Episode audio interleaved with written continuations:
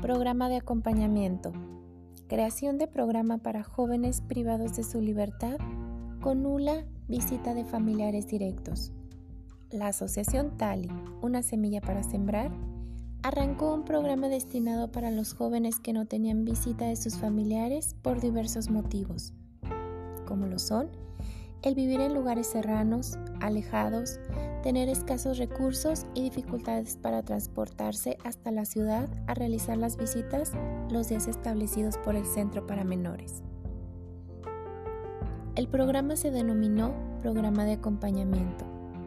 Tiene como finalidad tener un acercamiento con los jóvenes que tienen poca o nula visita de sus familiares y que por ello tienen una carencia de un vínculo afectivo.